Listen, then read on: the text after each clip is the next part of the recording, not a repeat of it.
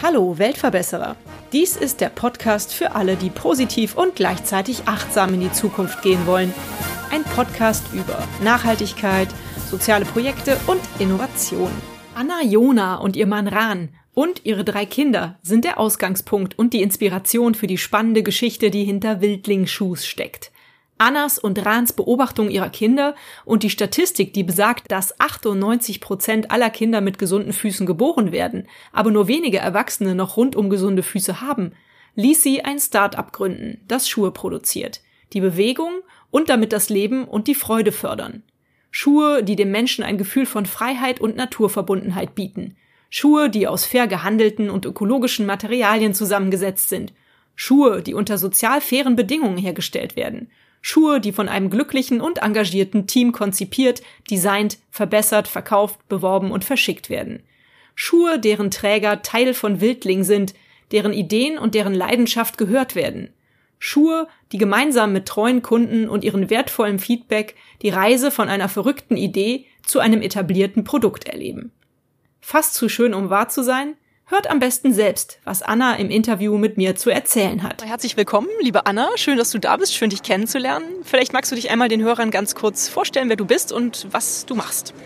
Ich bin Anna Jona. Ich habe 2015 zusammen mit meinem Mann das Unternehmen Wildling gegründet und wir machen Schuhe, in die wir ein Stück Freiheit packen. Ein Stück Freiheit für die Füße im Prinzip, ja. aber das breitet sich auch auf den ganzen Körper aus und gibt ein ganz neues Lebensgefühl. Hört sich toll an. Was steckt dahinter? Erzähl mal ein bisschen genauer. Also wir haben das Projekt eigentlich gestartet für unsere eigenen Kinder. Ich habe in Israel studiert und meinen Mann dort kennengelernt und unsere drei Kinder sind dort geboren worden. Und der ist Sporttherapeut und hatte eben den Ansatz, dass die Kinder so viel wie möglich barfuß laufen sollten, weil das so das Gesündeste ist, was sie machen können.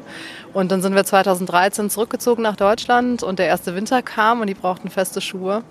Und dann war eben das Problem, dass wir gemerkt haben, dass sie sich einfach nicht mehr so bewegen wie vorher. Also nicht mehr so gerne und nicht mehr so frei. Und dann haben wir gesagt, okay, das muss an den Schuhen liegen und wir machen jetzt einen Schuh, mit dem man sich anders bewegen kann. Und das war so der Start.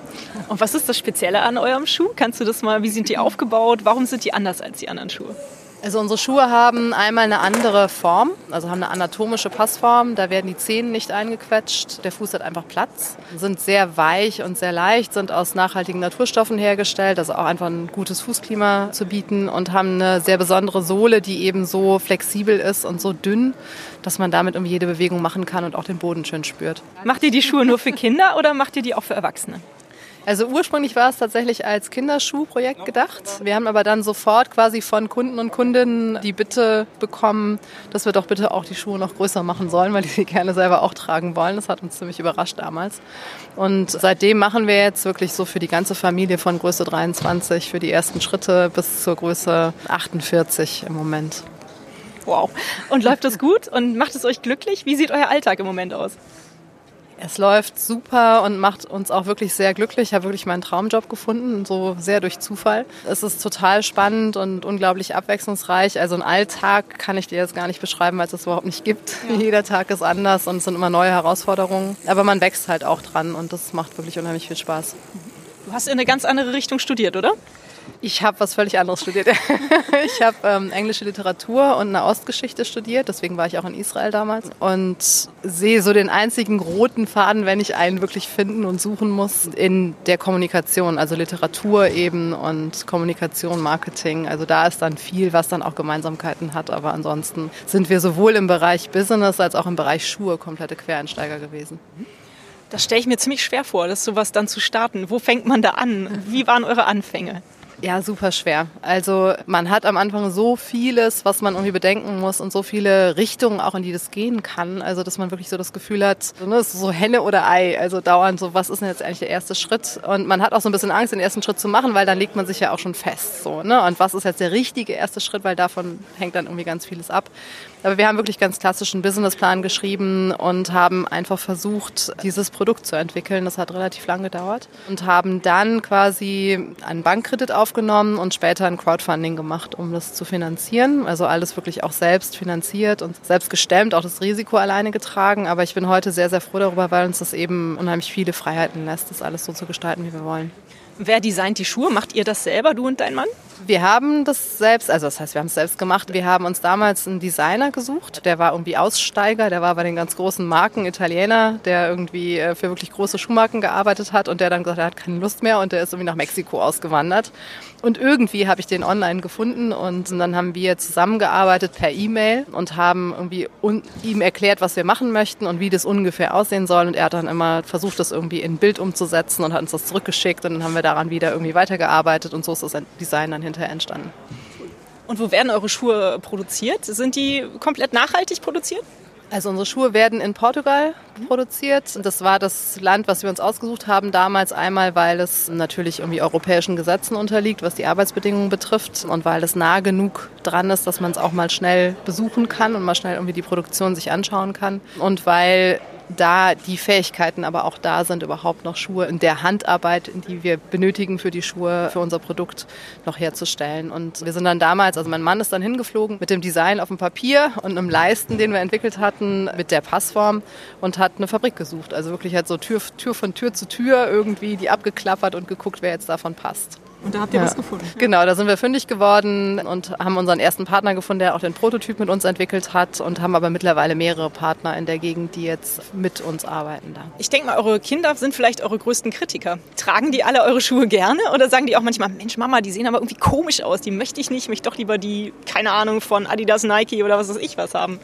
Ja, das ist die große Frage, ob das irgendwann mal Thema werden wird. Also unsere Kinder sind jetzt zwischen sechs und elf. Ich fürchte, die schwierige Phase kommt noch. Okay. also die wirklich schwierige. Bislang ist es tatsächlich so, dass sie unheimlich viel mithelfen, also unheimlich stark auch eingebunden sind. Der Leisten ist auf dem Fuß von unserer ältesten Tochter entwickelt worden, also hat wirklich ihren Fußabdruck. Sie war auch die erste, die den Prototyp testen konnte und da unheimlich viel Feedback gegeben hat. Und also die sind sehr stark irgendwie mit involviert. Die sind auch bei unseren Fotoshooting-Kampagnen mit dabei und so. Also die dürfen mitmachen und wollen gern mitmachen. Und das ist wirklich ein Familienunternehmen jetzt so in dem Sinne. Insofern haben die, glaube ich, auch einen starken Bezug zu diesem Produkt. Und es kommt eben auch hinzu, also also wenn ein Fuß sich sehr kräftig entwickelt, dann kann man im Prinzip kaum einen normalen Schuh mehr tragen. Also das ist so ein bisschen was, wo ich denke, vielleicht wird unsere Tochter irgendwann mal ganz ärgerlich werden, weil die keine Pumps tragen kann oder so. Aber es ist wirklich schwierig dann. Man merkt dann, wie eng die anderen Schuhe sind. Man braucht nicht unbedingt Pumps zu tragen im Leben. Ich glaube, ich habe das, ich kann das an einer Hand abzählen. So selten habe ich das gemacht. Was ist denn eure Vision, euer Ziel mit euren Schuhen oder für euch? Die Vision oder der Purpose irgendwie bei Wildling ist, dass wir etwas bewegen möchten. Und zwar also natürlich im direkten Sinne, indem wir Leuten Schuhe machen, mit denen sie sich freier bewegen können und besser bewegen können. Aber wir wollen auch darüber hinaus was in Bewegung bringen, möchten Wege finden, also innovativ auch weiter bleiben, nachhaltiger und fairer zu arbeiten fairer im Sinne von, wo unsere Sachen hergestellt werden, aber auch fairer miteinander in unserem Team und möchten aber damit auch raus. Also wir möchten das gerne erzählen und versuchen irgendwie anderen Mut zu machen, wenn wir sehen, dass es klappt oder auch mal zu erzählen, was nicht geklappt hat und anderen eben zu zeigen, dass man dieselben Fehler vielleicht nicht zweimal machen muss und gucken, dass man wirklich möglichst viele irgendwie mitnimmt und damit jetzt mit vielen kleinen Schritten vielleicht doch dann ein bisschen was bewegen kann. Schön. Hast du irgendeine Geschichte, irgendwas Verrücktes, was dir im Laufe dieser Entwicklung der Schuhe und deiner Firma Firma widerfahren ist, irgendeine schöne Geschichte, wo du sagst, okay, da haben wir ein absolut tolles Feedback bekommen, irgendwas, was du dazu erzählen kannst? Oh, Geschichten gibt es en Massen. Rück mit einer schönen wir, Also wir haben verrückte Geschichten tatsächlich. Also die ersten Schuhe, die wir bekommen haben und die wir ausgeliefert haben an die Leute aus der Crowdfunding-Kampagne, die kamen zwar gut an, dann wurde es aber nass draußen und dann haben die total abgefärbt. Also so richtig, richtig abgefärbt. Also die Leute hatten wirklich blaue Füße. Und da war irgendwie so ganz kurz das Gefühl, okay, alles, was wir gemacht haben bis hierhin, war komplett umsonst und das werden wir nie überleben. Und dann ist aber was total Schönes passiert, weil wir haben es dann einfach irgendwie sehr transparent transparent dargestellt und wirklich gefragt, so was machen wir denn jetzt? So, was sollen wir denn jetzt machen? Und dann kam super viel Unterstützung von überall und die Leute haben gesagt, wir behalten die Schuhe oder ist total okay oder schickt mir noch ein anderes Paar, was nicht abfärbt, so ungefähr, ne? aber ihr könnt das Geld behalten. Und also die haben uns da wirklich durchgetragen durch diese Krise und wir haben es deswegen dann auch überlebt finanziell und konnten danach irgendwie richtig durchstarten. Aber das war wirklich so ein Moment von, also wo wir komplett abhängig waren davon, wie jetzt unsere Kunden und Kundinnen Da reagieren. Und das war ein tolles Gemeinschaftsgefühl dann irgendwie. Ich guck mal einmal unter den Tisch. Trägst du deine eigenen Schuhe? Ja, natürlich. Welches Modell ist das? Das ist das Tanuki Suna. Das ist ein Material aus Japan, 70 Prozent Papier. Also wirklich ein ganz leichter Papierschuh, wirklich. Und eigentlich jetzt nichts mehr für diese Jahreszeit, aber ich trage die so gerne. Ich trage die auch noch durch den Winter durch irgendwie. Okay. Seht ihr euch oder siehst du dich und deinen Mann als Weltverbesserer? Das ist ein sehr großes Wort und ich würde mir wünschen, dass wir in unserem Rahmen und in unseren Möglichkeiten das Möglichste tun, um unserer Verantwortung nachzukommen, die wir haben für diese Welt. Und wenn wir das so ein Stückchen irgendwie besser machen können mit dem, was wir tun, dann bin ich sehr glücklich. Lebt ihr zu Hause in der Familie auch nachhaltig? Habt ihr irgendwelche Tricks und Kniffe, die du vielleicht erzählen kannst? Ja, also wir versuchen natürlich irgendwie in allen Bereichen darauf zu achten. Also sind ja oft sehr kleine Dinge, die man dann tut. Ne? Also Strom sparen, Wasser sparen, was weiß ich, Müll trennen und, und die, die Dinge, die ja in Deutschland zum Glück irgendwie fast normal und Alltag sind, in anderen Ländern nicht. Aber ja, wir versuchen natürlich irgendwie regional einzukaufen, nach Möglichkeit Bio einzukaufen, möglichst wenig zu konsumieren. Wir haben nur ein Auto, obwohl wir auf dem Land leben, was nicht immer ganz einfach ist. man fährt tatsächlich mehr, weil man sich irgendwie gegenseitig immer irgendwo hinfährt und wieder abholt. Nachhaltigkeit ist was, was in den Alltag einfließen muss. So, das muss man eigentlich mitdenken, so bei fast allen Entscheidungen, die man trifft. Und ich hoffe, dass wir das gut schaffen. Wir haben jetzt nichts Herausragendes, was wir irgendwie tun, aber Prima. Damit wäre ich tatsächlich auch schon am Ende meiner Fragen angekommen. Als allerletztes frage ich immer nach dem Buchtipp. Hast du einen schönen Buchtipp für meine Hörer? Also ich habe gerade, worum geht es, um welche Art von Buch? Im Grunde genommen Bücher, die dich begeistern. Also es ja. muss gar nicht unbedingt äh, jetzt um Nachhaltigkeit oder soziale ja. Projekte oder sowas gehen. Bücher, die dich begeistern. Also ich habe gerade tatsächlich, ähm, das ist aber allerdings auch irgendwie ein bisschen Werbung in eigener Sache, muss ich gestehen. Naomi Ryland und Lisa Jaspers haben ein Buch geschrieben, das heißt Starting a Revolution. Und für das Buch haben sie verschiedene Frauen interviewt, die Arbeitsweisen anders denken, also die anders Teams führen und so. Und ich habe das Buch gerade, also ich habe es jetzt gerade bekommen, es ist gerade rausgekommen und es ist noch auf Englisch, es wird es auch auf Deutsch geben. Ich habe das Manuskript vorher bekommen, weil Wildling eben auch ein Beispiel ist und ich finde es wahnsinnig toll gemacht. Das ist wirklich unglaublich gut geschrieben. Es sind sehr, sehr spannende Personen, die sie da gefunden haben als Gesprächspartnerinnen. Und ich finde es unglaublich wichtig, weil das ist irgendwie ne, dieses ganze Business, Welt, Arbeitswelt, Strukturen neu denken, umdenken, Frauen, die Teams führen, also jetzt nicht grundsätzlich besser, aber vielleicht doch manchmal anders. Und es ist ein unheimlich spannendes Thema und ein ganz wichtiges Buch und das würde ich gerne jedem empfehlen oder jeder empfehlen, die äh, sich für diese Themen interessieren. Während du das erzählt hast, sind mir noch zwei Fragen eingefallen. Wie kommt ihr auf den Namen Wildling? Ja, Wildling war irgendwie so ein bisschen Zufall. Ich weiß noch genau, wo wir auf den Namen gekommen sind. Es war nämlich wirklich im Wald bei einem Spaziergang. Also die Marke war ja erstmal für Kinder gedacht, deswegen war das Ling hinten dran irgendwie passend und unsere Kinder sind Wildlinge, also bis heute. Das hat einfach, also als wir dann den Namen irgendwie hatten, haben wir beide gesagt, es ist zwar schwer auszusprechen, wir haben uns da tatsächlich Gedanken drüber, Wildling und Wildling und so, das ist alles gar nicht so einfach. Aber es passt total. Es drückt irgendwie das aus, was wir erreichen möchten in der Art, wie Kinder sein können, dürfen, sollen. Kinder und auch Erwachsene.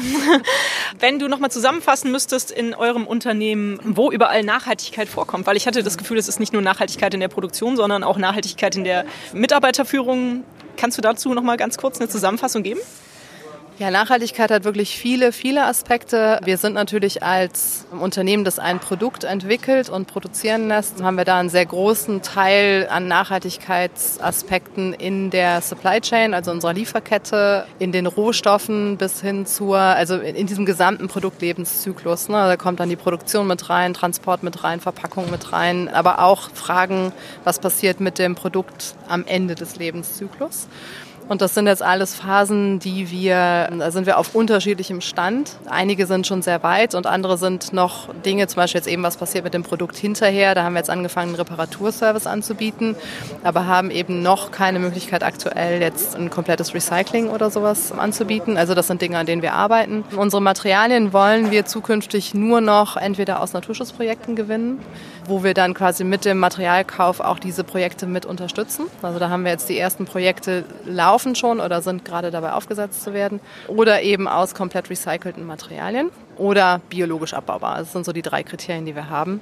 Aber wie gesagt, das ist alles ein sehr großes Feld, an dem es auch noch viel zu tun gibt. Aber Nachhaltigkeit geht eben auch in andere Bereiche. Also natürlich auch da wieder, wie geht man jetzt im Office um mit Strom und, ne, also wir haben keine Büros, sondern bei uns sitzen fast alle im Homeoffice. Aber auch das ne, will irgendwie mitgedacht werden. Was bedeutet das dann? Und Nachhaltigkeit, finde ich, hat auch was damit zu tun, dass man langfristig denkt. Auch im Umgang mit Menschen, im Umgang mit unseren Partnern, mit unseren Produzenten, mit unseren Lieferanten und vor allen Dingen natürlich auch mit unserem eigenen Team. Welche Formen der Zusammenarbeit können wir anbieten, um unseren Teammitgliedern irgendwie das zu bieten, was sie brauchen. Also wir sind eben dadurch, dass wir diese Remote Arbeit haben, sind wir sehr, sehr flexibel im Bezug auf Zeiten, Arbeitszeiten, den Ort. Also wir haben Leute, die machen mal so eine Art Working Holiday und ne, sitzen dann irgendwo anders und äh, gehen morgen surfen und sitzen dann hinterher am, am Computer. Aber es ist natürlich auch besonders einfach, auf diese Art und Weise für Familien und auch für Alleinerziehende, ne, irgendwie Familie und Beruf unter einen Hut zu bekommen, weil man einfach dieses Pendeln zur Arbeit entfällt und weil man eben sehr viel flexibler ist. Und zu überlegen, ne, wie man mit diesen Herausforderungen umgeht, das ist auf jeden Fall, also finde ich, gehört für mich auch zur Verantwortung und zur Nachhaltigkeit einfach dazu. Das sehe ich auch so. Vielen Dank, Anna, dass du mir hier Rede und Antwort gestanden hast. Dein Buch werde ich auf jeden Fall verlinken. Also es hört sich sehr spannend an. Ich möchte es auch gern lesen. Vielen Dank. Danke dir. In den Show Notes verlinke ich natürlich Annas Buchtipp. Zudem die Homepage von Wildling Shoes. Falls ihr Interesse an Wildlingen für eure Kinder oder Rewild Schuhen für euch selbst habt, zögert nicht und tut euren Füßen etwas Gutes. Zudem unterstützt ihr damit noch eine aufstrebende Firma mit einer tollen, nachhaltigen und innovativen Geschäftsidee. Und hat es euch gefallen? Seid ihr inspiriert, berührt? Habt ihr eine Idee für eine neue Podcast-Folge oder Verbesserungsvorschlag für mich? Dann hinterlasst mir doch eine Bewertung oder einen Kommentar. Ich freue mich drauf. Ihr findet die Weltverbesserer jetzt regelmäßig hier an dieser Stelle. Abonniert den Podcast doch gerne. Bis bald, eure Birte.